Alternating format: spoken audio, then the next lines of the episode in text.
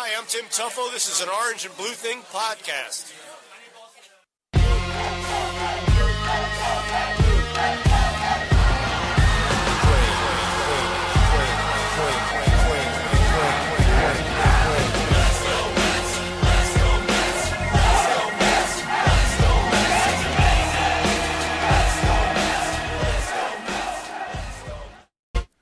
Hey guys, and welcome to episode 12 of An Orange and Blue Thing. My name is Brian Erni. That is Darren Meenan. Thanks for hanging out with us tonight. Back on Thursday nights. It feels good after one week away. Yeah, it feels like forever, man. I'm, I missed you. I really did miss you guys. I was like, I have Meenan withdrawal. I need to, I need to get my get my uh, fix here. Uh, before we get into the action-packed show we have for you tonight, and it's going to be a lot of fun. Um, let's take care of some housekeeping. If you're watching on Facebook Live, thank you very much. Please hit like, share whatever, laugh, whatever the those fucking faces are. Do whatever you got to do to help us spread the word about the show. If you're listening on iTunes or SoundCloud later, thank you for downloading the show. Rate and subscribe. We saw a lot of nice ratings for us on the iTunes store this past week, so thank you guys. We appreciate it. it helps us climb those charts. So thank you very much. Um, it's cold. It's terrible. It's St. Patrick's Day tomorrow, and it's almost spring, so I'm pissed off that I'm cold. I'm pissed off for a bunch of reasons, but we'll get to that. But you are back, my friend. Yeah, and thank How God. does it feel? You know what it is? It was my seventh spring training trip. It never disappoints, but Mm-hmm. I feel like every time I go down, it's a little bit less and less as far as the time is concerned. The first year was like two two weeks. Yeah. And every year's getting less and less. But you know what it is? Like I was talking to someone about it today. They were like, "Hey, how was spring training?" I'm like, "I love going down there," but um, after a few days, it kind of becomes monotonous. You know, it's the same thing every day. Sure, sure. So you know, the games don't technically count. You go down there and watch the starters. Hopefully, they they pitch and play well.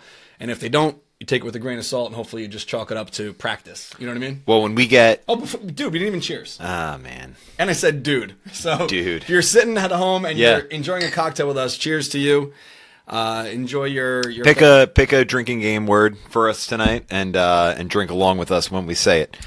This is good, man. He brought beer over la- like two episodes ago. um, Yeah, and I didn't drink it until tonight. It's been uh, chilling in the fr- in the fridge for a couple weeks. But thanks for bringing the beer. yeah, man, absolutely, no problem. Someone last night, did you see the tweet last night? This guy was saying, asking what we drink at the show. Yes, And I said, uh, no free plugs until someone wants to put some spare change in our pocket. that's So- it, man. We do this for the money. I'm a mercenary. I'm only here because I'm getting no. I'm but uh, yeah, no, absolutely, and and I think all of our sponsors would like to know that everybody loves us so much. We have been getting some sponsored us- sponsorship requests, and Yeah, but it's nothing quite right. no, yet. yeah, we're, we we want to we want to have a sponsor for a product that we actually support. So Yeah. when that comes along, you guys will be the first to know about it. So yeah, anyway, so big show this week. We're, we're giving out spring training awards, and basically, uh, when I say weeds, I'm giving out spring Yeah. training awards. Um, Yeah, if you don't win anything, don't be mad at me because I wasn't there, so I don't know. So you know what? I'm not there for a lot of it either. Kelly and the baby came with me as well. Uh, came down with me, so uh, I wasn't witness to everything that happened during spring training. So it Might be a good thing. It might be a little biased as far as who's going to win these awards, but I think it's just something fun to add to the show. And Yeah. and you know what? Bauer actually commented he's excited and also frightened about the awards. I don't think he should be frightened because we are about to embark on the summer of Bauer. Well, that's what I heard. I saw the hashtags floating Yeah. around. So, Yeah, so- Bauer, we talk about him all the time. He's the one that buys all the shots. So Yeah, did you see? He like tagged us in. A, I just have to before we move on. I just have to. He tagged us in this post, like you know, Brian, Darren, uh, like. breaking my chops. Yeah, come on, man. Like uh, at the same time, you know, I know it's funny, but like, uh, Listen, if we weren't talking about him, means we wouldn't like him. We Yeah. like, we love Bauer. Who doesn't like Bauer? Exactly, and we don't actually expect you to buy shots, except for the games at Citi Field, in which case all bets are off, and, and then you know shots all around on Yeah, Bauer. totally. So what's going on this week? Have you been watching the WBC? Did you have you I caught tried up? watching last night. You know, having a two-year-old. I know, the nine I o'clock starts, Up. You know, yeah. I feel like such an old man now. No, but Um, it's true, and but it's crappy because there's no crowd there anyway. You know what's San weird Diego. too? Like that's another thing I was going to bring up. The you know you have potential to see some all star players, and, Yeah. and, you know, and uh, even if you like you don't really care much about the WBC, like if I lived in San Diego, I'd be there. Right. Um, I'm surprised that those stadiums aren't packed out. I think it honestly Maybe for the final? Yeah, I guess. Are and- ticket prices expensive? I don't know I don't think about it. so. I don't think so. It's it's kind of a bummer because in San Diego, you would think it's like a big military town, might be a good turnout for the USA. I kind of can't blame the people. I guess. I mean, Ballpark's beautiful. The Yeah. surrounding areas is, is is beautiful. Like I loved San Diego. I'm surprised it's not um, more well attended than it already is. But the um, the thing I was thinking about last night, I think I brought this up a couple years ago, way before the show, or you know, you and I even decided to start sitting down and talking about baseball. But why don't they hold the WBC after the season? Well, I mean, technically, you know, it's cold. They can't they can't play in the same atmosphere. Maybe Right. they have to be all southern places, or you know, uh, warmer climates or domes. well, they have to do that anyway. Well, Now this time of year, yeah, yeah, that's true. why it's in San Diego. No, that's true. Uh, I'm just Stadium. thinking, you know, if they did it after the season, there wouldn't be as many restrictions on the players getting Yeah. hurt. Like, you know, you brought up when we were talking earlier in the week about uh, the Mets weren't too happy about Familia's, Yeah, uh, how much he's been usage, right. pitching, or his usage, and Joe Girardi's being the same way with his Yankee guys. So, um, you know, what do you think? Why can't it be in the winter? Well, it's funny. My grandfather and I were having this exact same conversation on the way to the show tonight. We were, I was I called him on the phone and we were talking about the exact same thing. And I, they went through all this before 06 because I think they figured it's hard for guys who are going to play in it, especially if they didn't make the postseason, to shut it down in the end of September beginning of October and then rev it back up and crank it back up in the middle of November. I know some of the guys do and they do that um like kind of barnstorming tour through Japan.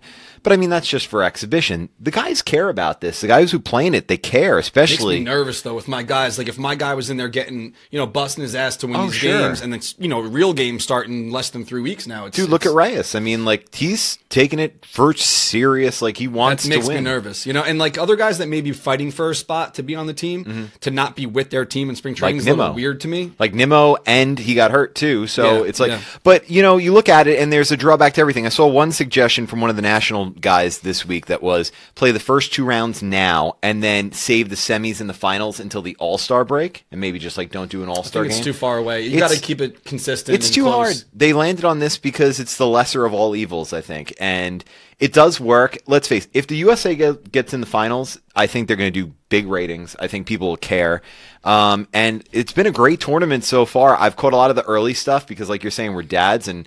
You know, my son's up early, so a lot of times I'll have like the Japan pool on. You know, the the pool. I saw a lot of the Israel games. I saw a lot of the Japanese and the Cuban games. Um, Last I Saturday just- night we were watching at Duffy's. Yeah. and um, yeah, I, I technically don't really care about it. I was watching Supercross. I was the only guy in the whole bar watching Supercross. I actually had them change the channel, and um, the other side of the bar were all Mets minor leaguers cheering on. I can't remember what team it was, but we were doing like the he struck. Like I don't.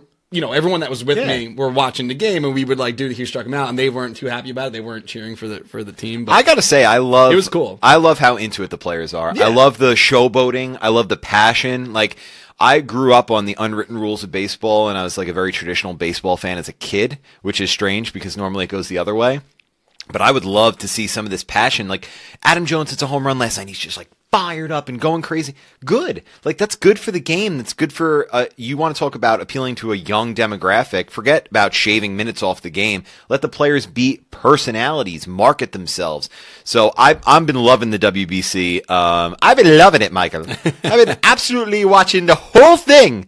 And uh, You know I what's love it. crazy? Looking over your shoulder right now, like we're in my basement, but this is our first time doing a show where it's still light out. Yeah, I know. Other than Shout out to uh, to uh, daylight, Daylight savings. time. Yeah. Oh, and by the way, stop writing EST. It is not EST anymore. That's Eastern Standard Time, as in not daylight saving time. It drives me absolutely insane. People who follow me on Twitter, you know, shout out to you guys because you know how crazy it drives me. Uh, stop writing EST. So we're gonna get to our post of the week here, and uh, if you're if you're here for the Orange and Blue Thing awards, uh, sit tight. We're gonna get to those soon. They're really fun. And uh, like Brian said earlier, if you're watching this live on Facebook, it really helps the show out if you can like this and share it and tell your friends how awesome it is. Um, it really helps us, and uh, we're just trying to make the show better each week. And the the higher numbers we have. The better their guests will get, and the, the cooler things that we could do with the show. We we, we kind of spoke about the uh, the Seven Line Army Bachelorette, so that's something we want to pull off soon. So the better the show is, the better it'll get. So thank you guys for everything. So moving along to the post of the week. Yeah, so this is my post of the week. Uh, if you're listening later, it is from the official Mets account at Mets, and it is a preview concept art of something they announced earlier in the week, which is really cool. The Mets are partnering with Marvel, um, and they are letting them use the Thor likeness for uh, Noah Syndergaard's bobblehead this uh, year. I mean, and this is And it's an outing an day. outing day. So on July 22nd We are going to be in the house. It's against the A's, I believe. But they give out fifteen thousand of them. There's uh, you're going to have to be online. I don't like- necessarily care about this. I think it's really cool. So Right. I, I'd rather tailgate than get a bobblehead. I agree. But I think it's really cool that they teamed up on this. Like as a, from a T-shirt standpoint, we can't do anything that's like Thor related, even if you don't, even if you don't write Thor. Right. Like if you can't do a hammer and lightning bolts without a, a- an agreement with Marvel, you just Yeah. can't do it. Which So is which is Disney now. So that's the, even the reason why this is such a big deal. You know, this Yeah. is really cool, and especially if you're if you're a Syndergaard fan and you're a Thor fan or a Marvel fan or whatever, this is this is the bobblehead for you. This is it's so cool. Like I'm not even a big superhero guy, and I, I think it is so cool. I think it's so brilliant on Marvel's part and on Disney's part to recognize that this guy is a rising star and to embrace this as opposed to being uh, intellectual property idiots. So this is really cool. I'm pumped up about it. Um, as a, I was an action figure kid, so this kind of like harkens back to the day of that. So very, very cool. Very excited for this. I know a lot of people are going to geek out about this. I know it's a I know it's just a mock up, but if you look at the photo, if you're listening to this afterward, just search on Twitter or whatever. Um, the head is not big, and usually bobbleheads are. So I know it's just a mock up, but I hope they like kind of take the bobblehead idea yeah. um, and adapt it to this mock up. It looks like um, a McFarlane figure. You remember those? The figures that were. Um, have you ever seen McFarlane? I don't think so. I mean, They're we really have a cool. starting lineup guy on the on the Yeah, table it's- here. it's like so this next- is like a regular to you know not to Right. scale, but like uh, all proportioned. And if you look at the other bobbleheads on the table here, they're a lot bigger. So hopefully they they go Except for route. Mr. Met, which is this is to Mr. scale. Net, yeah, um, yeah, totally. I think it's really cool, and it's it's not like they even need the extra promotion for this. This is going to be an instant sellout. I think. Yeah, know, oh, If the game's not already sold out, I mean, it's it's probably going to it's probably going to happen. They what I should mean? they should make a lot more of these and make a lot of money on them because You know what's weird? Have you ever noticed at um at the games when it's when it's a giveaway day, Mm-hmm. There are people standing at the top of the steps Mm-hmm. with like big bags. Like you know those big bags you go to like um like uh, IKEA, those Yeah. big blue bags. People will stand at the top of the um the escalator try to buy them off you before you get to your seats. so weird. it's it's odd, but you know they're doing it just because they want to sell it. Obviously. Yeah, I So- guess, but I don't know. I, I there's there's easy easier ways to make a dollar out there. Yeah, I know, but you know, it it is what it is. So uh, moving along to my post of the week, which is actually a little bit of a scary one, to be honest. kind of um, kind of a bummer. yeah. So Tebow has a stalker, and she got arrested last week at Tradition Field. So I guess the story was she was poking around a few days prior, asking a bunch of people like, "Hey, where's Tebow?" and and talking to security guards and like trying to get access to wherever Tebow is. And I guess a security guard asked her for her ID, and the back of the ID had like a sticker that said like something slash Tebow, like I love T something weird on the back of the ID, which is obviously a red flag. So um, they basically told the lady like leave the stadium and almost like leave the county, don't come back, and she did. So She did, got- he did so say she it'd be wise for you to leave like St. Lucie County. So, but this is you know not not even just to bring up like how crazy this is. It's just a real reality that down at spring training that you have so much access to the players, and it's a scary thing to think that someone that is obsessed with a player can get this close. Um, and this is a post up on the screen here from the TC Palm. It's a it's a division of the USA Today network, and the they interviewed a couple people and they actually asked like Granderson, you know, um, has it ever dawned on you that how close you are? And there there are parts of the field where you do run from field to field, and you have to pass player like oh, yeah, you fans. walk right by. Yeah, like inches away from fans. It's a scary thing. Um, so uh, obviously she was arrested, but I didn't know about this till the outing, and someone was making a joke like they had like a cup, and they said, "Hey, you want to donate to the uh, to the, bail. to the bail?" Yeah. and you know it's funny to make a joke about it. Well, actually, it's not funny, but um, It's it's uh, well at the same time it is. I was thinking, you know, I did think for a second though, this would be great content for Orange and Blue thing. Let's go bail her out and Of- film it. But I'm sure the Mets wouldn't be happy about that. But Yeah, uh, you know, in in fairness, I'm sure there's uh, I, there's got to be like a, a mental health issue there, and and in which case, like uh, we we feel for the woman, and that and it it is a shame, but like it does actually bring to light, um, like you said, how intimate spring training is with these players. So it, it, it's a wacky situation. Yeah, I mean it's it's scary. It's a scary thing. Yeah. Do you remember Yeah. a couple of years ago there was an issue about Citi Field and a guy on Twitter wrote something like Uh, with like a bomb Turner threat with something like Turner and Yeah, Roush, and then he got arrested. And he was like banned from the stadium for life. I can't remember that guy's That guy- name, but yeah, he was a he used to get on- he used to go in on the seven every line and, and me all the seven time. line, me, Matt Cerrone, Yeah. Adam Rubin, So anybody, anybody, anybody, and everybody. And it ended up when they finally posted Tana, his photo. Tana. Oh yeah, we Yeah, don't want to yeah. give him too. We don't want to say his name. We'll Well, you guys know if you're on Twitter, you you remember that. Yeah. the guy looks like out of he's out of the Wyatt family. Yeah, so it's a scary thing. Um, you know, and Tebow basically said, you know, he prays for her and, and hopefully, you know, she gets the help she needs. So Yeah. Scary thing down there at spring training, but you know, it is what it is. It is what it is. Yeah, a wise man once said, "It is what it is." All right, so let's go to my follow of the week. Which, um, if you're not following this guy, you should be. It's at, excuse me, at Sports Logos, right? At Sports Logos. Sports logos, net. Okay, that is the um, name of his site, sportslogos.net. His name is Chris Creamer, and if you are interested in the aesthetics of sports, which most people say they're not, most I always get this whenever I talk uniforms or something with somebody or logos, people go, "I don't care if they're in polka dots as long as they win a World Series." You do care because it's the most visual representation of of a team. And you want to support your team and buy a jersey, And know, that's what you root for anyway. You root for the, the jersey. Nice not choice the- tonight, by the way. Thank you. You like this? Yeah, nice. I'm, I'm waiting for my next year's, which I know are Soon. on on the, on their way soon. Um, but anyway, uh, so this is Chris Creamer, great guy. Um, he is based in Canada, so he is a big Toronto sports fan. He's a big Leafs fan. He's a big Toronto Blue Jays fan. We uh, in 2015, I said to him before the playoffs, "Yo, man, if it's Mets Blue Jays, which it almost was in the World Series, we got to go together." He's a great guy. Um, we were actually talking he might get a Blue Jays uh, tattoo, so we were like laying stuff out. I was showing him mine and all that stuff. So very good Plus, guy. you're getting a new one soon. I am getting a new one soon. Yeah, yeah, yeah. We're both getting matching tattoos. Don't but- don't comment, mom. I don't want to hear it. So and, is Shu. And uh, yeah, exactly. So um, so it's very very cool. A great guy. Um, he gives you uh, like just like Paul Lukas at UniWatch. He's going to give you the latest on uh, sports uh, uniform news, and also he does a really cool feature that some people will like.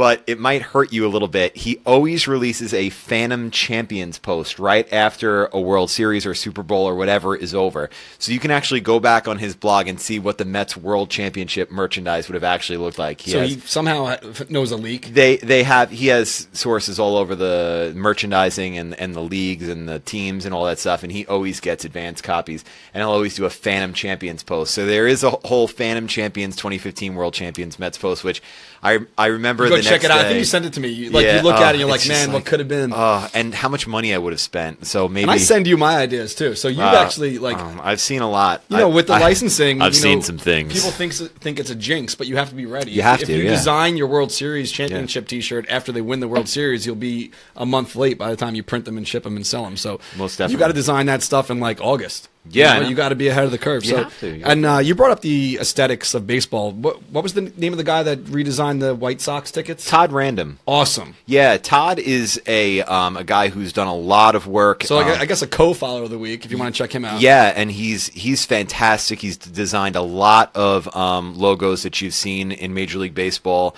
Um, and definitely check him out on Twitter. He just did a series, a ticket series for the uh, White Sox season tickets this year. And Darren sent it to me, uh, and I was like, "Oh yeah, man, Todd's awesome." So you got to check him out too. in his bio it said native New Yorker, so I actually replied to him like, "Hey, any chance you're a Mets fan? It would have been cool to work Yeah. with him." And he says, "Unfortunately, he's a Red Sox fan, Yeah. native New Yorker, and he's a Red Sox fan. So, uh, you know, you win some, you lose some there." But I checked out his work. I I wasn't familiar with it until yesterday, so that's really cool. I I think the Darren Rovell posted something about it, and he said, you know, in an era where people are kind of going paperless.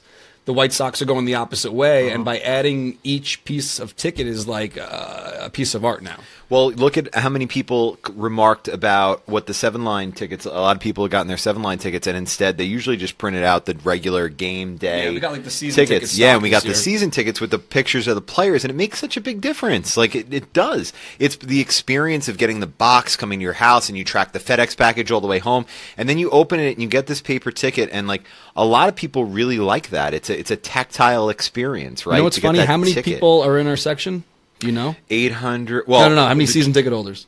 800 and oh no no i'm sorry it's 500 and i want to say 39 Five hundred and fifty-two. that's pretty close Uh, I didn't get my tickets yet. oh really Everyone got theirs. why they had their, app, their old warehouse address. oh really So I get back from spring training. I'm like, Lizzie, where are the tickets? Yeah. She's like, I don't know, they're not here. So I checked the tracking a couple nights ago, and it was the right address, but the wrong town. That's funny. So I emailed the mess. They said they're going to be here tomorrow, I guess. But Excellent. Uh, it's funny. Like everyone's getting their tickets. you know, right. I'm organizing this shit. I don't even have a copy. Like That's funny. Can I get Lizzie's in? telling everybody to like check their junk mail and do this and all that. It's like I'm telling you, they're on their way, and then she doesn't even have. So we're gonna get to my father week. For those of you who don't know, the whole basis of the seven line is based around BMX, and a good chunk of my life is basically owned to BMX and BMX riding, and the the way that a lot of the BMX companies conduct their business on a day-to-day basis is exactly the way that I wanted to start the seven line. So shout out to FBM. It's FBM BMX on Twitter, and I think on Instagram it's FBM BMX uh, bikes or something like that. But they're from upstate New York, and the the whole idea behind the seven line was let's do it ourselves. Learn what we need to learn to further the t-shirt business, and then the the seven line army just spawned a few few years after that. But we wanted to grab the bull by the horns, do everything ourselves, do everything in house or as much as we can in house, and that's exactly what these guys do. So FBM is owned by a guy named Steve Crandall, who is definitely an inspiration to me. And you know, I wrote down a couple guys here. This is not going to mean anything to half the people watching this, but just shout out to these guys in no particular order: Steve Crandall, Rob Morales. Chris Moeller, Taj Mihelich, Joe Rich, Ralph Sinisi, Matt Hoffman, Jay Miron, Enos Colombo, and Ron Bonner, Bob Harrow, and Rick Moliterno. All those guys changed BMX because they were BMX riders and the industry started to suck. Corporations were taking over. The the surge of the 80s BMX was dying and in the 90s all these top pro riders were like, "You know what?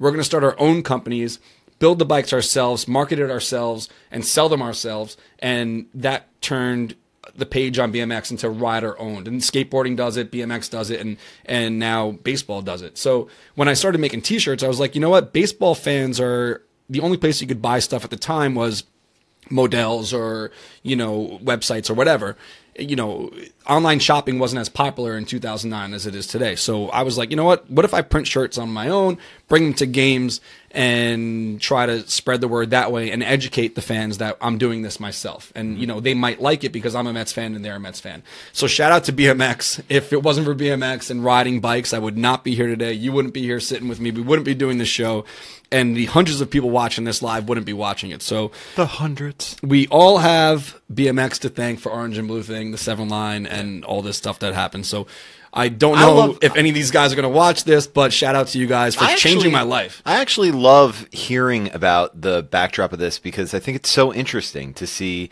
I was just saying on the, on the way here that like you're just a killer marketer and a, uh, uh, just like you know how to sell the product, you know how to sell yourself because it, it comes from somewhere genuine. So I, I love hearing the background because you know me, like I wouldn't know. Uh, I I, like when you say to me about wrestling, like I have no idea what you're talking about. Like BMX, you might as well be talking Chinese to me. I'm like, uh, okay, but it's so re- it's really interesting to see uh, how it's gone. So like I have no vested interest in it, and it, it's really it's really interesting to see the backdrop of, of how this all came to be. What's cool about it too is the um, when we started filming the, the Sports Illustrated thing, which is in actually two day, forty eight hours from right now, we'll be at Mulcahy's, um, about to watch the Sports Illustrated documentary on the Seven Line. If you haven't picked up tickets yet, go to mulls.com, m u l s.com.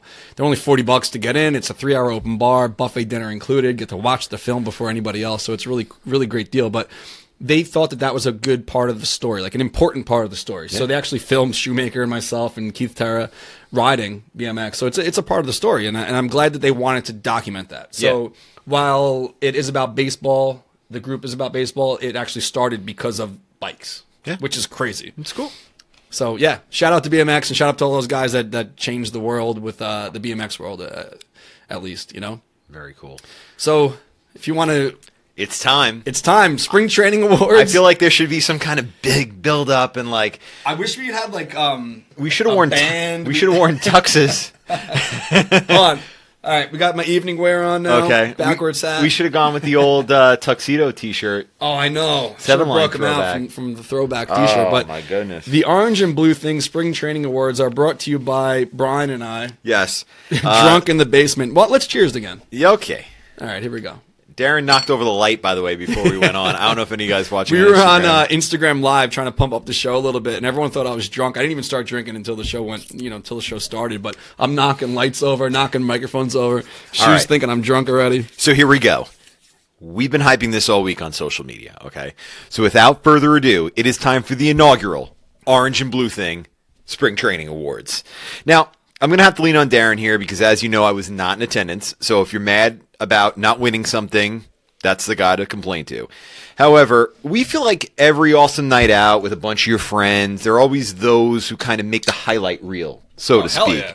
And like, and we feel like a seven line outing is the exact same way. It's like a big night out with a lot of your friends.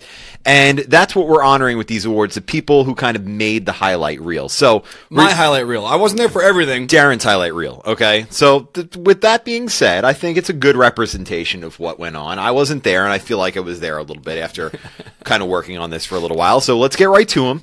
Let's give a little love to the very best of the Seven Lines 2017 spring training outing. So our first category is the best babysitter. Now, what does that mean? Well, we've all been there.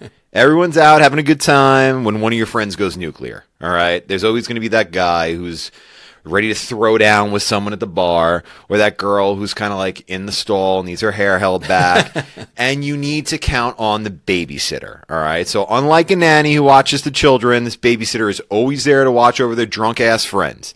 She's a he or she can be a he too. Is a drama moderator, an ear to listen, an advice giver. So the babysitter does it all. All right.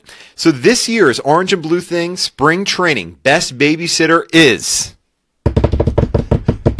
Becca. Oh, Becca gets the award. I All think right. that was kind of a given. what did, what did she? I want to hear about. I'm it. not going to give out the jump. You know what it is? Like people are writing in the comments, like, "Oh man, I'm nervous." I'm not here to air out everyone's dirty laundry on But, but a did live she? show. Did she check all the boxes? She did. Here? She does. She goes above and beyond. Um, you know, Becca seems to always be a nice moderator when things might be going awry. So, um, I hear. on more than one occasion, my room overlooked the front of the building. Mm-hmm. So on more than one occasion, I would see Becca sitting out there with someone like Oh, hand on the shoulder, like talking about something that was going on. And there was a little bit of drama after the game on Saturday. Oh, by the way, we didn't do the slip and slide.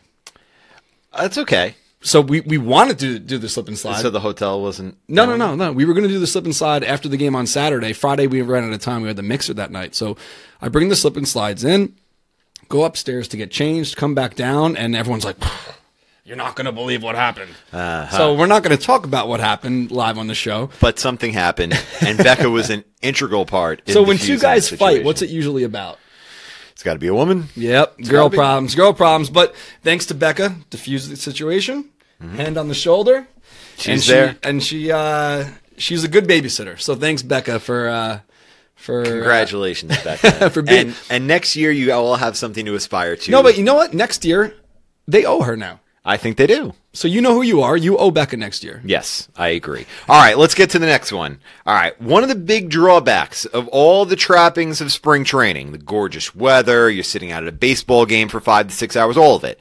The big problem with that is our pale northeastern asses are not ready for this shit yet, all right? They're not ready for summer sun exposure. And all you have to do is look around this crew, and I'm not saying there are people who don't get a lot of natural daylight, but I don't think anybody's auditioning for a banana boat ad, is what I'm, I'm saying. guilty, man. All right. I mean, yeah, we both have a little Irish in us, so, you know, no judgment. But that being said, plenty of people get scorched out at spring training. It happens. I've been there too. But no one did it better than this person right here. So the best, actual worst sunburn of the 2017 spring training outing is. Big Dave. Oh, Big Dave. Dude, you should have seen it. I should have taken a photo, but you know what's crazy? During the game, my phone stopped taking photos. It said you ran out of space. So, uh, Big Dave went to a game the day before in Orlando, I think on Friday or Thursday. Oh, that's where I've gotten smoked. At, Never at took his sunglasses off. You ever see that uh, Kenny Powers? yeah. He looked just like Kenny Powers. So he took his glasses off. He's like, dude, I was in the sun all day yesterday. I'm like, yeah, you look like it, man. You got to wear some SPF. Well, Big Dave is. is I put a- on 50. But You have to, man. Yeah. I, you have to in that. I mean, it's a that. good thing I got like the mud flap here in the back now, so it kind of covers the neck. But tops of your ears are important. Oh, tops yeah. of your knees, And you inevitably miss a spot, and you get in the shower the next day, and you're like, no, no, no, no, no, not there. But we got to give a um, a uh, honorable mention to Matt Pulaski's shoulders. Oh no, the shoulders are the Dude, worst. I, I on one of the live feeds, I actually walked up to him, and you know when like you you do like the finger yeah, test. yeah, yeah, yeah. It was bad, really bad. And I saw him in post on Facebook today. He's like, "Is it a really bad burn or the beginning of a tan?" So it's still bad. All like a week later. Well, Matt, Dave, that's your one sunburn of the year. Remember, I'm your dermatologist now, okay? Which apparently I'm licensed to do. And it's because I've been drinking. So that is your one sunburn, and now you have to lather up that sunscreen. I know Dave's a big fan of the president, but you don't want to get that orange, man. That's not that's not that's not a that's not a good look. Anyway, all right. So this next one is our rookie of the year. Now, you may never have done spring training. You may have never just done it with the seven line, but for the sake of this to be eligible for this award, this has to be your first spring training trip with the seven line. Because even if you've gone down there before, um, I can attest to this because I haven't been down there with you guys yet. I can imagine it's a whole nother experience. So, who made the most of their first trip? The 2017 spring training rookie of the year is Justin Brubaca, Rubaka. dude, he's still there. He's still he had so much fun. He's not coming home. Dude, it's over a week. He's in Key West now. He got his hair cornrowed yesterday. Oh He's doing karaoke. Uh, this guy made the most of it. Remember, he actually sent us a question last week or last episode saying, "What should I do at spring training?" And we said, "Like, experience it all." And he freaking He did. He took that to heart. So Dude, during the um, batting practice, which shout out to the St. Lucie Mets for letting us in early. Um, one of the Nationals players threw him a ball. Yeah. couldn't have been more than four feet away and went right through his hands. Oh my god! And Justin, this is after the co-ed softball championship that you were very proud Yeah, of. Yeah, no, but I mean, you know what? Shout out to like, there's a bunch of people, and you know what it is too. Like, we don't want this just to be about like our core crew that like, you know, goes to dinner with us after the game. This guy, when do you think we met him? no, I know, I We know met that. him at, like basically the be- mid, beginning of last season and the middle of last season. Yeah. I, I actually, if you ever noticed last year, a couple days before the game, I was like, "Hey, I have a couple extra tickets." I bought four extra season tickets last year for family and friends, whatever. And it's just a pain in the ass to get rid of them. I didn't want to do the legwork anymore, but this guy was coming to every game. Yeah. he was going to every game anyway, buying single game tickets or going on the forum, which we always suggest is go on the forum. So at the at the uh, mid season meeting at McFadden's, I'm like, "Dude, do you want to just buy a season ticket?" Right. from me right now for the rest of the season, and he jumped in. So like we've only known him for less than a year. Yeah. But it's the kind of thing where we say it all the time. Come to a tailgate, come to the events, come to the bowling mixer and say, What's up? I'm Dan Yeah. and I'm Brian. Cool, what's up? And then that's it. I met Justin at a So tailgate. he, he dude, he did it. I, I met I met Brew at a tailgate um, for the '86 game for the '86 reunion. It's funny because we met a couple of times before he remembered who I was, and then when we started the show, he's like, "Oh shit!" I just like connected all the pieces and da da da. Um, he's just like a good dude, and like he loves being there, and and it's the same thing. A lot of people. I actually experienced this myself because I felt like sometimes like oh the insiders might not like me or might not know, and then you just get to know everybody and everybody's cool. So there like are no insiders. but that's what I mean. Like I think There's that's no the barrier. I think that's the perception from the outside sometimes. Say hello. Justin is proof positive. The rookie of the year for spring training is proof positive He's got to add it to his bio. that there is no. Yeah, add it to your Twitter bio, Justin. There is no inside. Crew You know And shout out to Bauer. Bauer was, it, was his rookie year also, and also Omar. Omar, I saw him on the at the game on Saturday. He's like, dude, I'm having the best day ever. This is so much fun. I can't believe I'm down here. Like he was so pumped up. So, you know, uh, what's funny? Last year they made Dylan. You know Dylan, mm-hmm. uh, Dillweed, whatever you want to call him. He had to wear the backpack of candy, like the like the Barbie backpack, like they used to do to the the Mets rookie pitchers. Yeah. But no one had to do that this year that I know of. But we No, should have had to do. We that. should have had a. We should have had a. Uh, a little uh, hazing. It's not allowed. No, no, no hazing. No, no, like that, like gentle hazing, not like Mepham High School hazing. all right. Anyway, um, we're gonna keep with the theme here. All right, because we have a double award winner, so I'm gonna kill a little bit of the suspense. But we'll say this: you know, the seven line outings, or we hope you know at this point, they're not all about drinking. Okay, It- but that being said, many of us are of age and we like an adult beverage or two or three or ten, but whatever. There are levels of drunkenness that you know, like a lot of people are here. This person went to like here, all the way up here, off the screen. Um, this is the person who teetered with that blackout zone throughout the weekend. It's the second award he's going home with. This is Back-to-back the drunkest of spring training goes to Justin Brubaka. Brubaka. I heard he had. I heard he got the feels at the game. Yeah, no, at the at the mixer, he's like, dude, Oh, the mixer, at the best mixer, right. decision of my life. Like, so excited to just be part of the crew, and it's fun. It's just a fun time. So, yeah, he definitely, like we said last time when we spoke about it on the uh, voice memos of the last episode, we said take the bull by the horns and run with it, and he absolutely did. So, shout out to Brew. Um, I guess you don't have a name like Brew on your back for for nothing. Like that's not his name. You, you know, it's his thing now. So I would hope Brubaka isn't his given name. so yeah. Last night I saw a photo of. Um, he says he drank 22 rum buckets. That's that's he, his own count, which in the in the maybe over the span of like the week, but not in a day. I mean, I I don't know, man. You know, it's funny when I posted the photo or the video of uh, the rum buckets on the on on the fence. I had to borrow a ca- someone else's phone because mine was full, but it was like three hundred and something. But I think the official count was like three hundred and fifty three rum buckets. So I tweet at Malibu. I'm like, hey, listen, we Yeah, come up with like a co-branded. Yeah. bucket next year. You know, He should. Um, we should bring it to bring it to Citi Field. Get them convinced. Yeah, I mean that would be cool. Um, but the uh, yeah, Justin, he's still there. Listen, detox. You got two weeks till. Yeah, it- man. You got three weeks till opening day, right? Drink some water, dude. Drink some water. All right, listen. You know, back in the day when all your friends would say, "Let's go bowling," and everyone would think, "Yeah, it's a fun thing," where everybody would just suck and you'd all laugh at each other throwing gutter balls all night. Then all of a sudden, one of your buddies turns into like Big Ern McCracken from Kingpin, right? They're like gyrating with the hips and they got the spin going on, and there's always a guy sandbagging or a girl. There's always a bowler in a group of buddies. It, it always happens, and it was no different down at the mixer at Duffy's, which is now going to be an annual thing, right? Oh hell yeah! So That was fun. This is up for debate. Like, if you think you can bring your game, you can unseat this guy from his 2017 award. But a Friday night mixer at Duffy's, the 2017 spring training outing bowler of the year is Kevin Grief, Kevin Grief. dude, he bowled like a two forty. I, you know, He- was but he also brought his own ball. His own I was just gonna say, did he bring He can his bowl. ball? Like Yeah. you know what it was? He like would have to be. He bowled a three hundred. Uh, for those wa- not, for those that don't know about bowling, perfect game. perfect game about a month ago, and he was wearing one of the old seven line uh, army outing T-shirts. so okay. everyone was like tagging me in it, not knowing that I know him. Right. I'm like, holy shit, that's Kevin. But um, yeah, shout out to Kev, you killed it. I I can also bowl pretty well. Yeah. I didn't that night because I'm not gonna try to pack a ball with diapers and all this Yeah. other shit I gotta bring to spring training. But um, we actually talked about maybe starting something up on the island.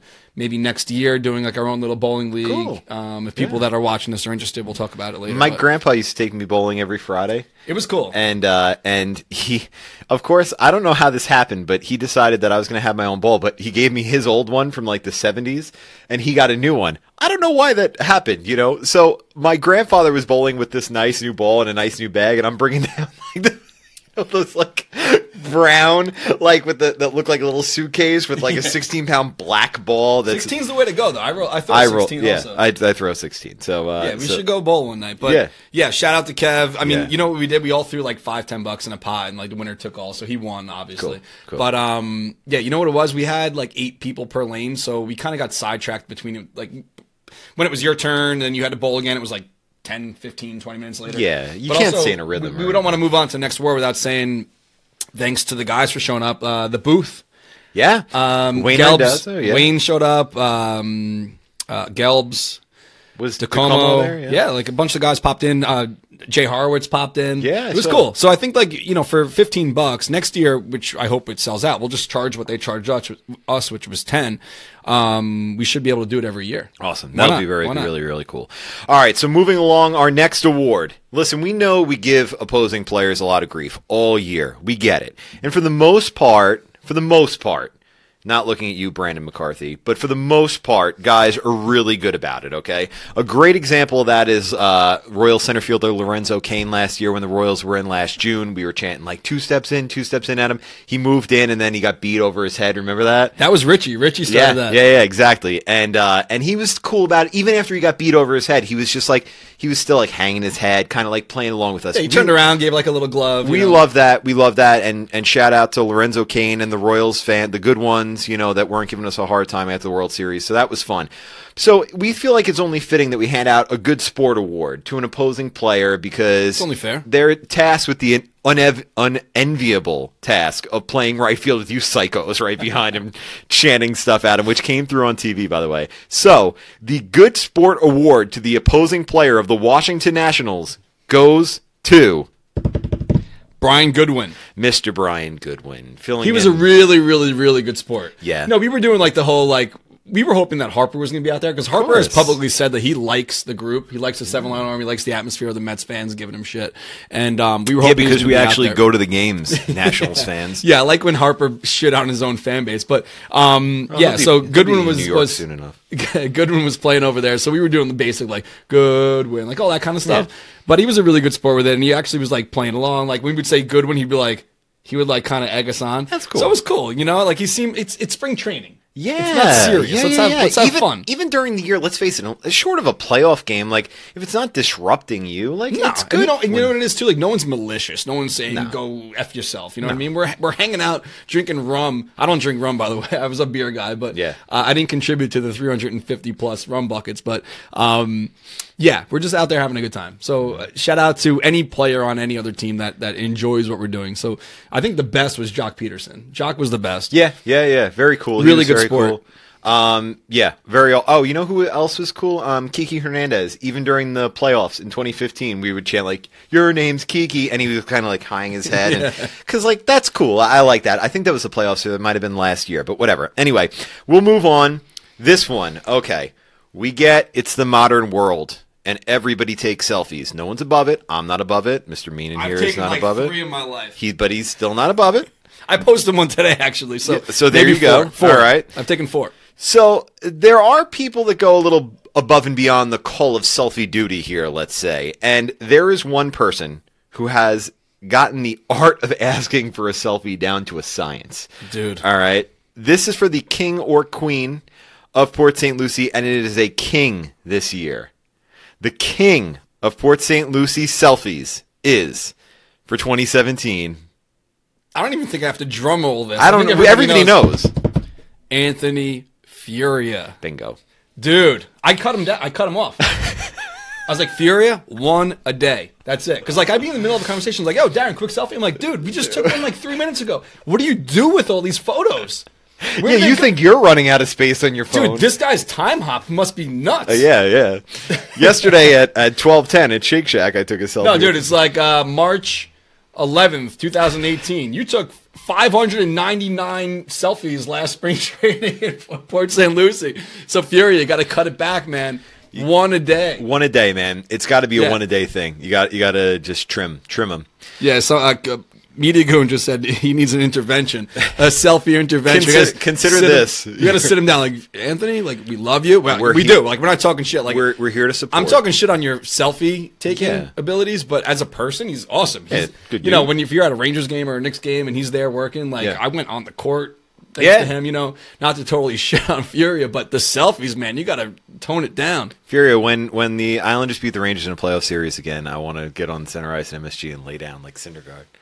anyway, uh, all right. So Oh, and the hashtags. He's got like 35 hashtags. I like a good creative hashtag, though. Yeah, I guess. You're sorting things. We love you, people. Furia, but we do. The, selfies, man. we do. We know your social game, but uh, but you know now you're the king, so you could be dethroned next year. And I hope all these people are going to add yeah.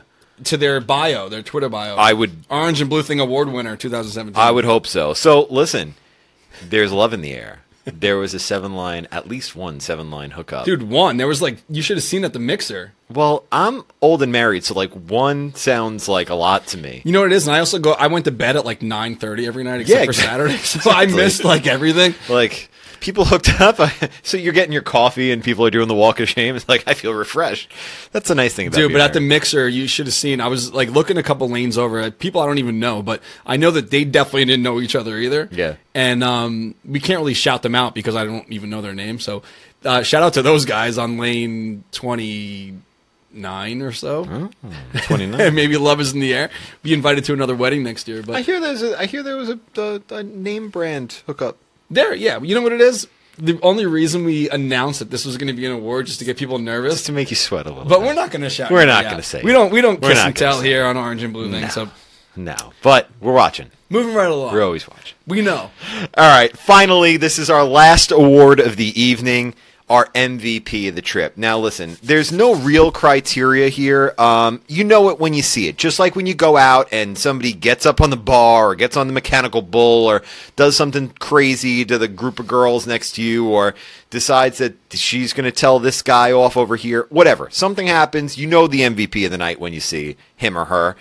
And I think that you should say why this guy is the MVP before you name him because um, you have a lot of good reason and you were there to see it firsthand. I think it's a no-brainer, man. Um, when this whole thing started, it started because we we love the Mets and we like having fun and we want to embrace that and bring people in.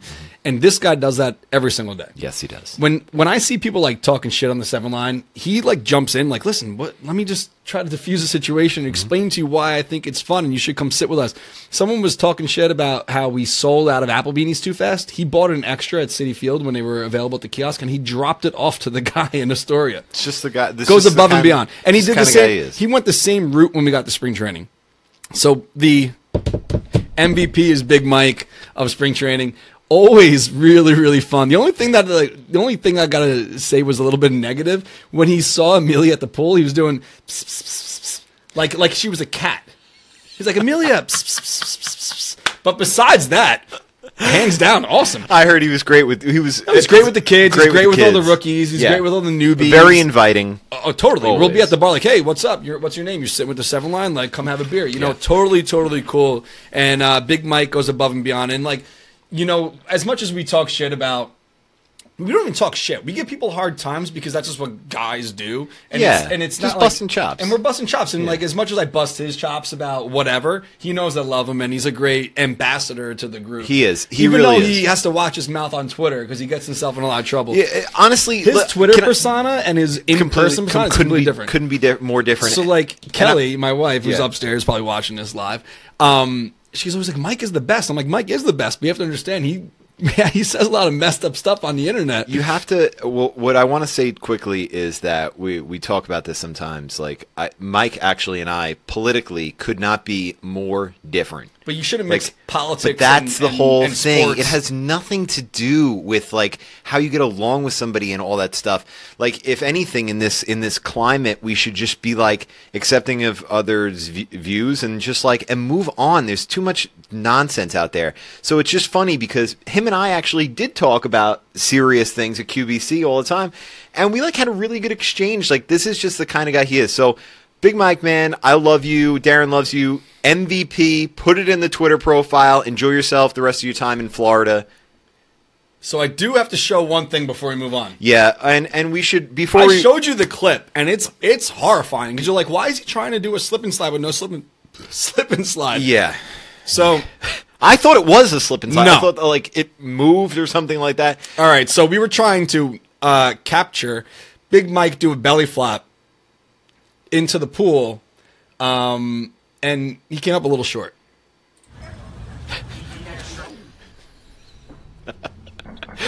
See, this whole time I'm thinking maybe it's a slip and slide there, but it's not. It's not. It's just a trip. Dude, I, you could see me coming in on the corner here with my hands up, like, holy shit, he's dead. um, Mike didn't intend to do that. He was trying to get a running start, and he slipped and almost bashed his freaking front Oh teeth on the side of the pool coping there. But just- luckily, he was okay. So, He's a he's a he's a man among men, ladies and gentlemen.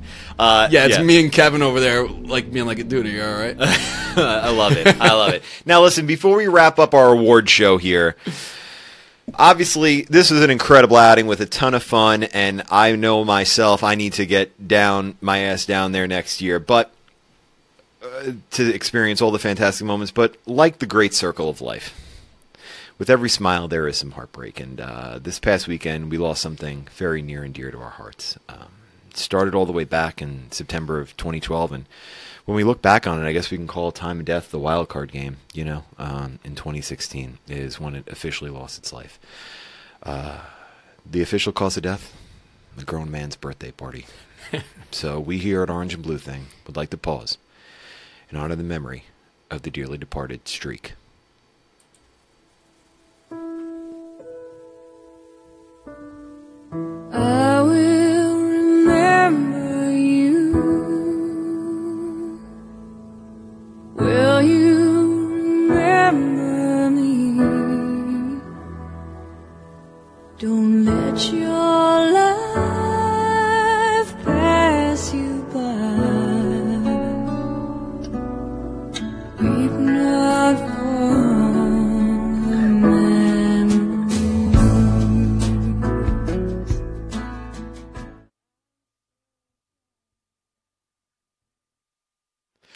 Miss you.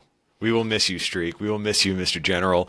You will be back and you will be born anew on opening day. But for the time being, Dude, it's over. I was hoping I would never see the day where we would lose the general's streak. It's nice to see your in memoriam uh, thing while you're still alive.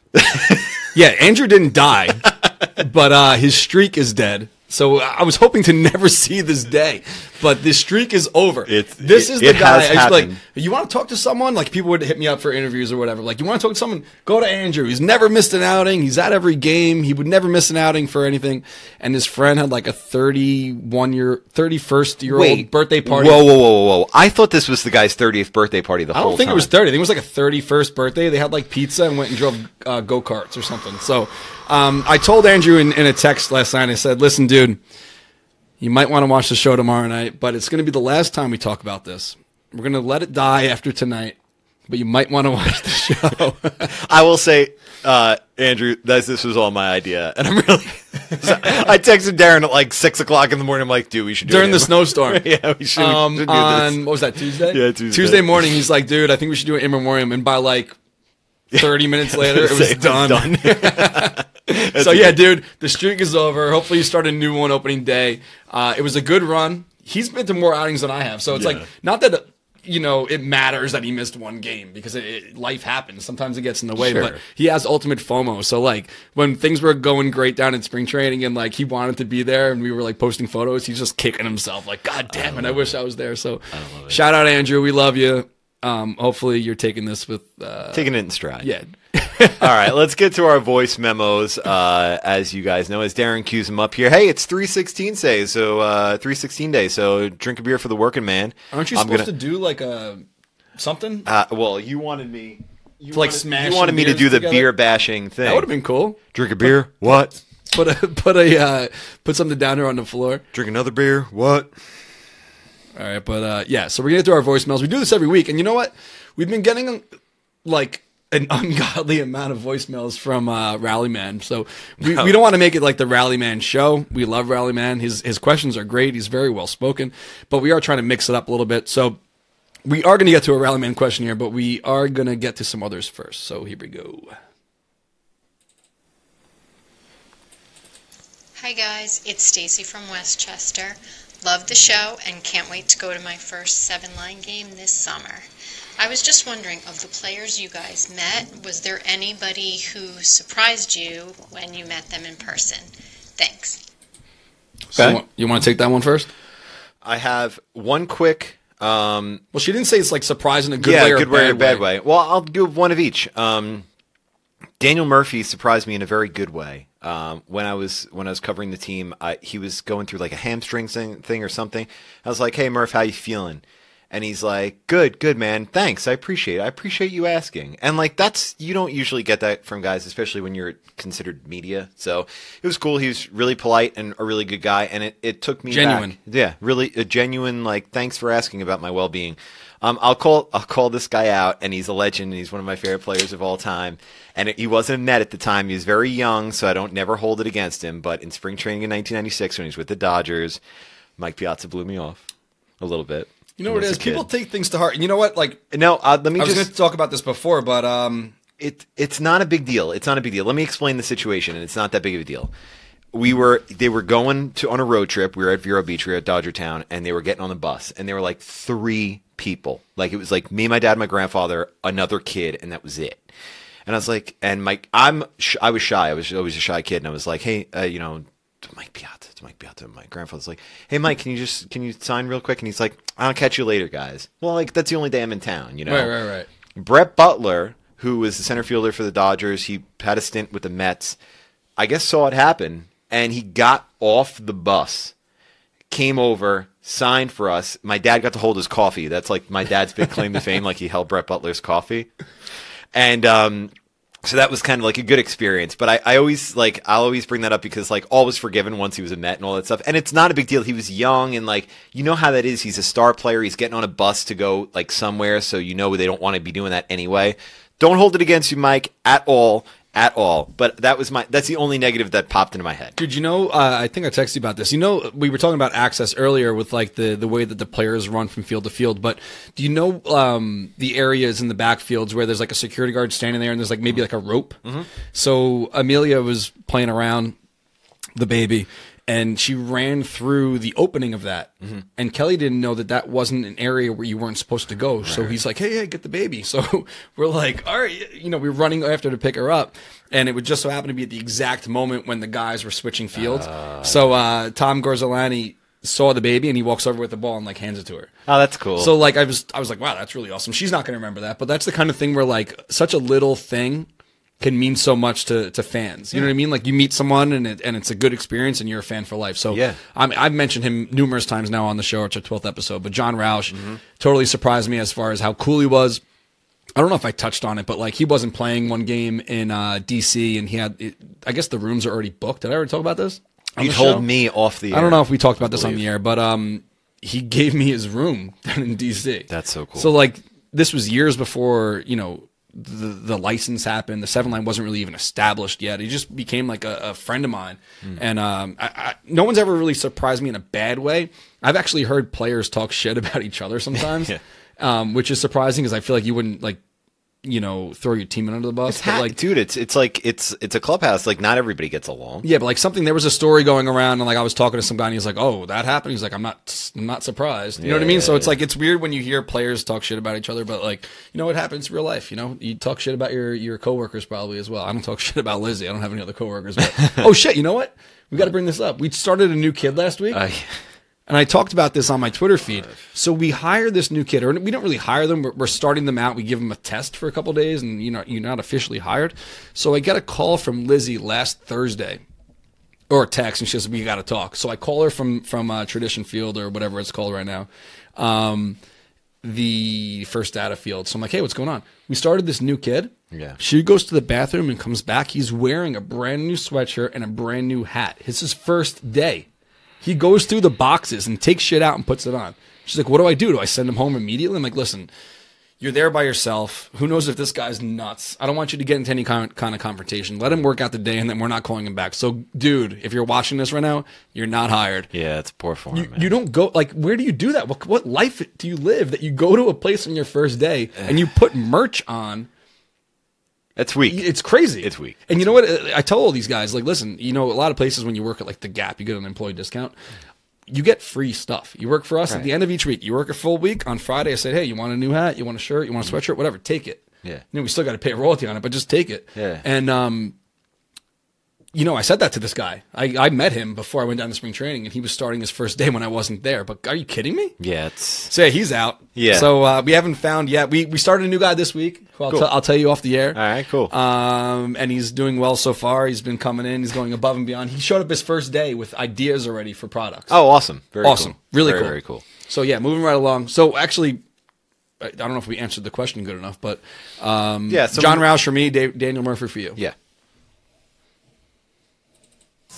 Greetings, Darren, Brian, Lizzie, Seven Liners, and all Met fans. This is Rally Man from Section 515. Uh, guys, uh, what was your best um, game experience live? Uh, for me, uh, it was definitely from last year, the uh, Curtis Granderson uh, walk-off uh, home run and uh, extras when he when he hit two home runs, basically.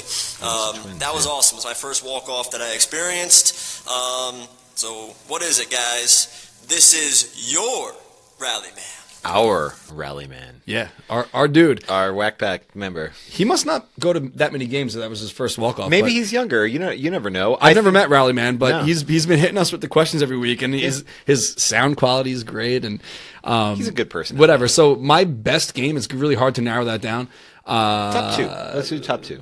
How about this? top three. First, the first ever Army outing game. I can't leave that Okay, out because that okay. just changed the freaking game of what we do every day. All right. So first outing game, the no hitter. I was there for that. Mm-hmm. Yeah. And Bartolo's home run. Okay. How could you? You know, that's top three right there. All right, I'll do. Uh, I'll do my top regular season game, which I'm gonna have to go with 2005 at Shea Stadium. It was against the Angels.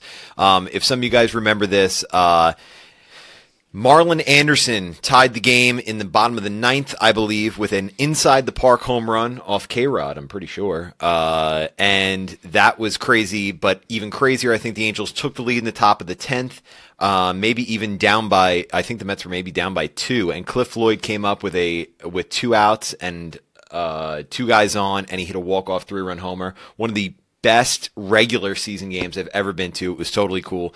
My favorite game, I would have to say, uh, my first World Series experience, which was Game Four, even though it ended terribly in 2015. It was surreal to be there during the World Series. But my favorite game of all time will always be Game Three of the 2000 NLDS. Benny Agbayani's walk off. Um, absolutely unbelievable in the 13th inning, I believe, off Aaron Fultz. Um, and that gave the Mets a 2 1 division series lead. They'd, they'd cap it off uh, on Bobby Jones's one hitter the next night. You got the memory of a freaking sponge, man. Yeah, do what I can. Do what I can. All right, so one more. Hi, it's Katie from Queens, and I was just wondering if you could party with any Mets player, past or present, who would it be and why? Interesting. That's a tough one. And shout out to Katie Daza. Yeah. She sent that in, our girl Katie. Um, that's tough. Current player, I would say. Well, it depends. I'm I'm married, so I'm in bed by like nine o'clock. right. But uh, single Darren probably would have wanted to hang out with like Syndergaard. Um, you know, a guy who doesn't seem too attached to any one female at the current moment, and going out with a guy like that must be pretty fun. Everyone knows who Syndergaard is. Yeah. Syndergaard is.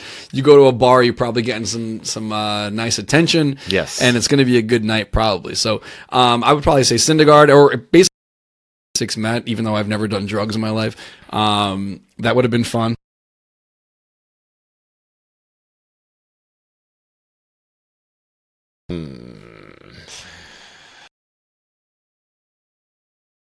And you played me this question before we went on the air. I did. And I still don't. Shit. Anybody who are you want to party with? Dude, I really it's it's hard. Uh Tug McGraw. All right, there I don't you know. He he had to have been fun and he lived through the seventies. Tugger I'm sure Tugger would have been fun.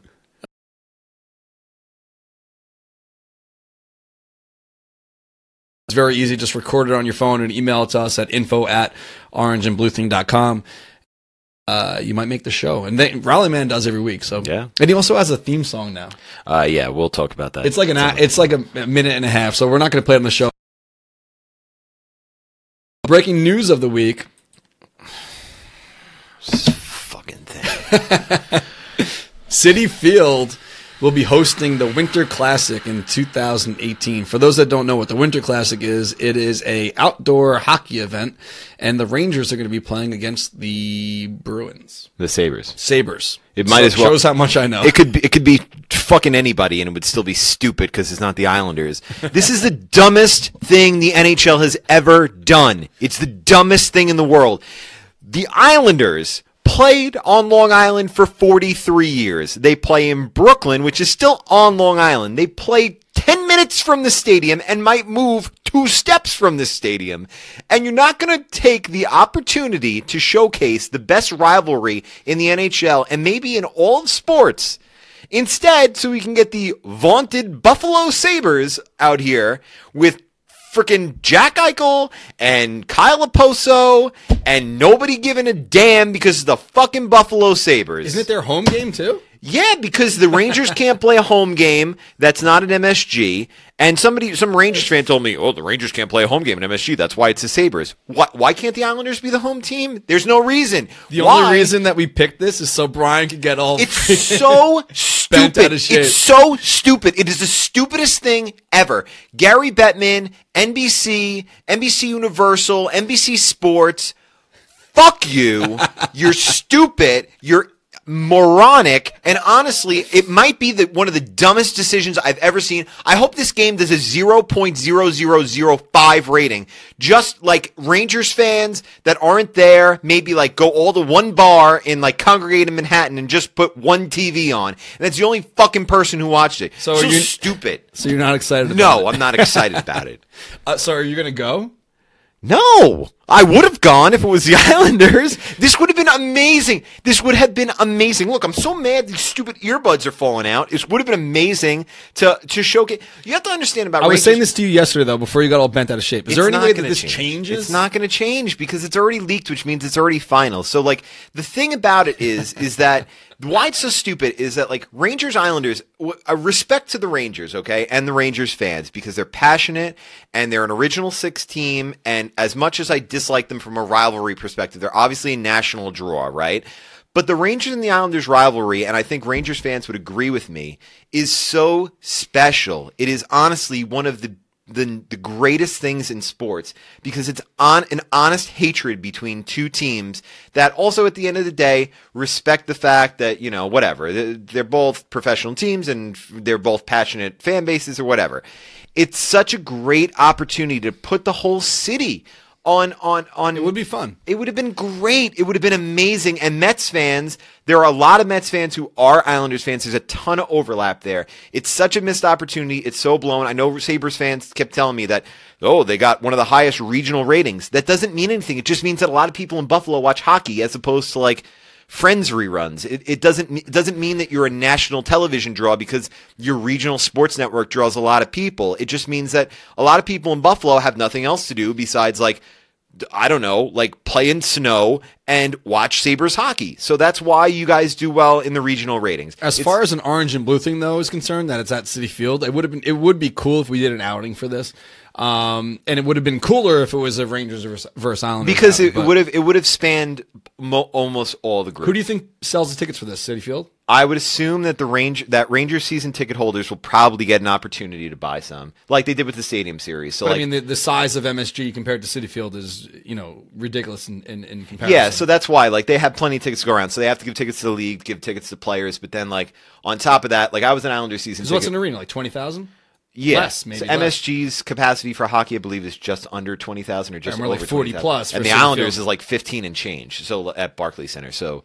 um so yeah, it's it's going to be fine. And like I was a season ticket holder for the Islanders when they played the Stadium Series against the Rangers at Yankee Stadium, so we had an opportunity to to do that. And you always have the opportunity to buy them. So season ticket holders will have opportunities, I'm sure. Plan holders and tickets won't be hard to come by, and they definitely won't be hard to come by because the Sabres are going to be there. I mean, I know everybody will be rushing to see the Buffalo Sabres, and they're a successful franchise. Anyway, whatever. This was only there so you could see me get really, really angry. Yeah. An honorable mention breaking news actually came out today because tomorrow is St. Patrick's Day. The um, St. Lucie Mets are giving out these really cool green compression sleeves with the Irish Mr. Met on there. So if you're watching this, if you're listening to this afterwards, maybe St. Patrick's Day already happened, but if you're the first, I don't know how many thousand, couple thousand people that show up to the ballpark tomorrow, you're going to get one of these things. But this was the the logo of Mr. Met from the hat, the New Era hat a few years ago. Do you remember that? I do, yeah. Did you get one? I didn't. I wish I did because it's. I love that. I love that logo. I know. Some people hate it, but I, I like I don't it. understand why. I, I don't know the if they deal? if they don't like it more because it's making Mr. Met look like a leprechaun, or they just don't think that you should mess with Mr. Met's likeness. I have no idea, but What would be the issue of making Mr. Met look like a leprechaun? I have no idea. I, I have the hat. I have it upstairs. It doesn't fit anymore with this freaking hair, but I don't see. I don't see what the issue would be. me neither. But Uh, it if, looks- if you get one tomorrow and you don't want one, you want to send Yeah, it. send it to us. Actually, if you get two tomorrow and you don't want them, send them our way. So we, I would love it. I would think it'd be fun to wear on St. Patrick's Day. I think so too. So we're gonna move right along to our closing segment of each show, which is basically a Facebook Q and A. We've been getting a decent amount of traction in the comment section during our live shows, like almost a thousand comments during the show, which is really cool.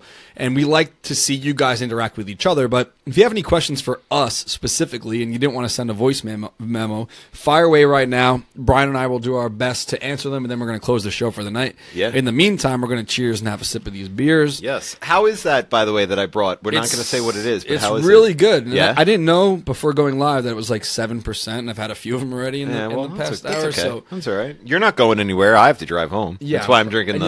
You know what? It's getting dark now, but I'm gonna watch the Knicks maybe when we turn this. yeah, somebody Off. just said the Islanders scored a goal, so I'm happy about that. Knicks which- and Nets are playing tonight. Yeah, the Nets. Yeah, yeah, yeah.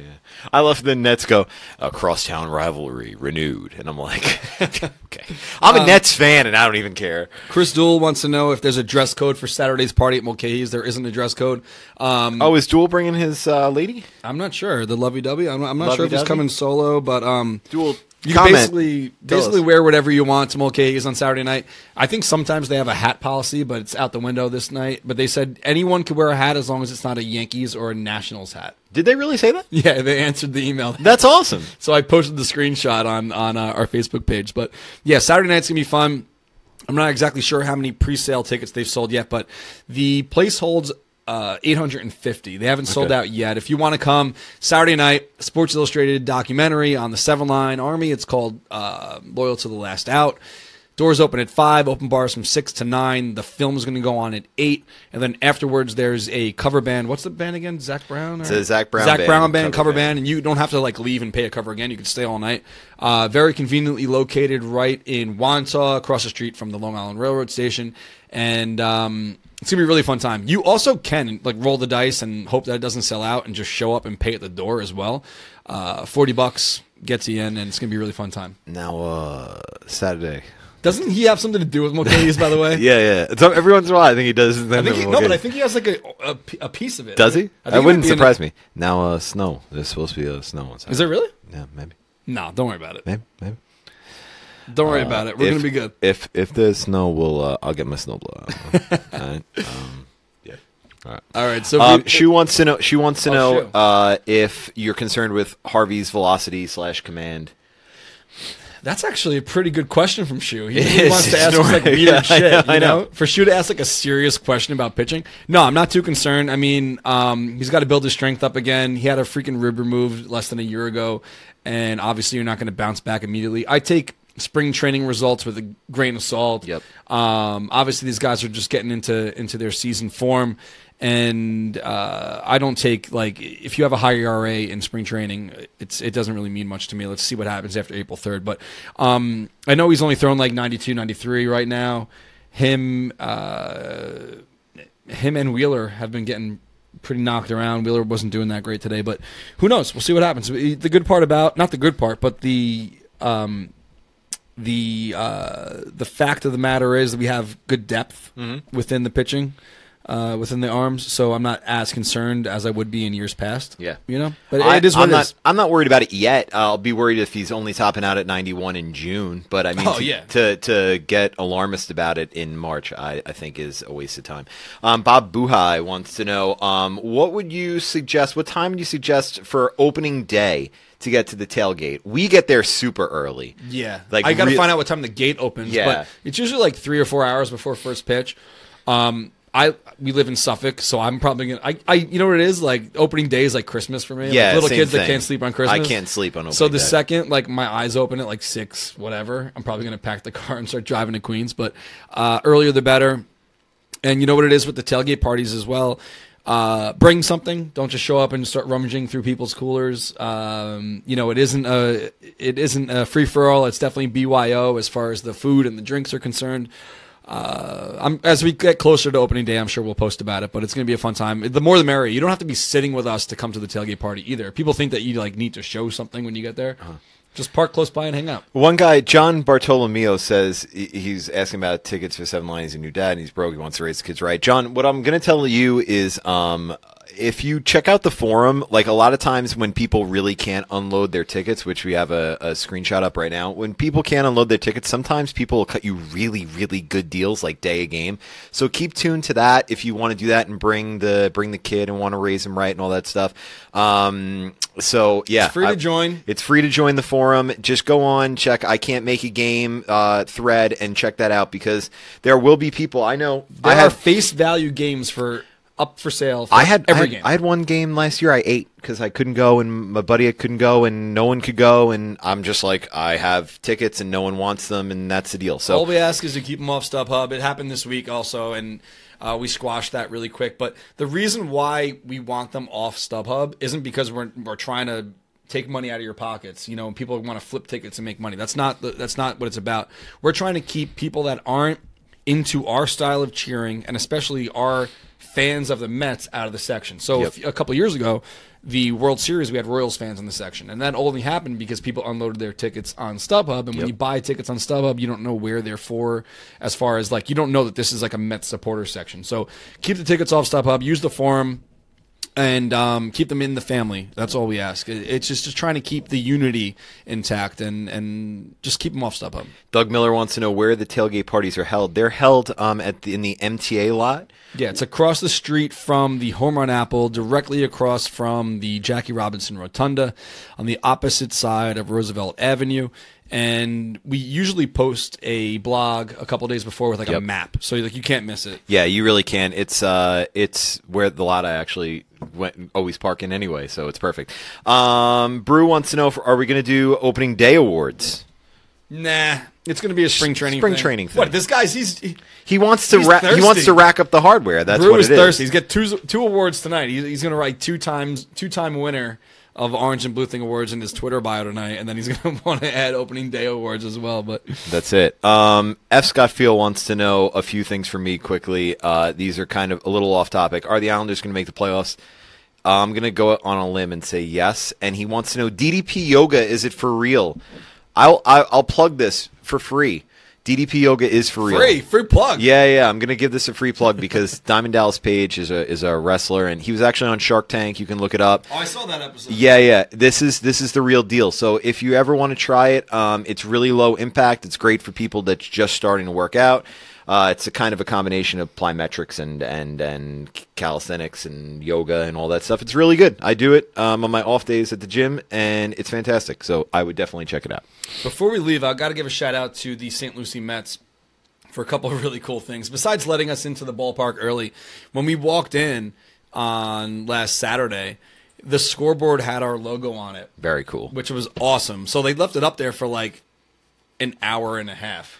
Uh, while like the players were warming up and practicing and all that, and then later on during the game, the actual question of the day, like the trivia question of the day, was uh, what year was the Seven Line Army started? There was uh, four options there, and, and they and you know they asked someone for the question in the this. Can I ask so you what would be was the right cool. what would be the right answer? Because technically the army the army started in 2012. in twelve, right? The- so that's the- what it was. The seven line started in 2009. 2009, right, But okay. the uh, it, the question was, what year did the Army start? And the guy got it right. So shout out to St. Lucie Mets. I had no idea that any of that was going to happen until the game was going on. So really cool. Very, very Really cool. cool of them. So thank you guys. Episode 12 in the books. in the books. We're getting close to opening day. April 3rd is right around the corner. yeah, less than three weeks. And we're back on our regular, regularly scheduled Thursday night. So next Thursday night, 6 p.m. here on Facebook. If you're listening to us afterwards on SoundCloud and iTunes, thank you so much. Definitely leave us a rating and subscribe, and and uh, stay tuned for more to come. We're glad we started this early in the in the off season to hammer out all the hammer out all the kinks and get ready for opening day. And there's a lot more beers to be drank and more Mets baseball to be talked That's about. it. And find a rhythm before the actual the actual show gets started. Be actually before Mets baseball gets started because we got a lot of baseball to talk about. So let's finish these beers and get out of here. For Darren Meenan, I'm Brian Erni. Thanks for hanging out with us this Thursday. If I didn't care about, about my if I didn't care about my carpet, I'd pour a little out for the Indart um, in Yeah. memoriam. But anyway, we're gonna let that die. Respect Shout out to all you guys. Thank you for watching. See you guys next week.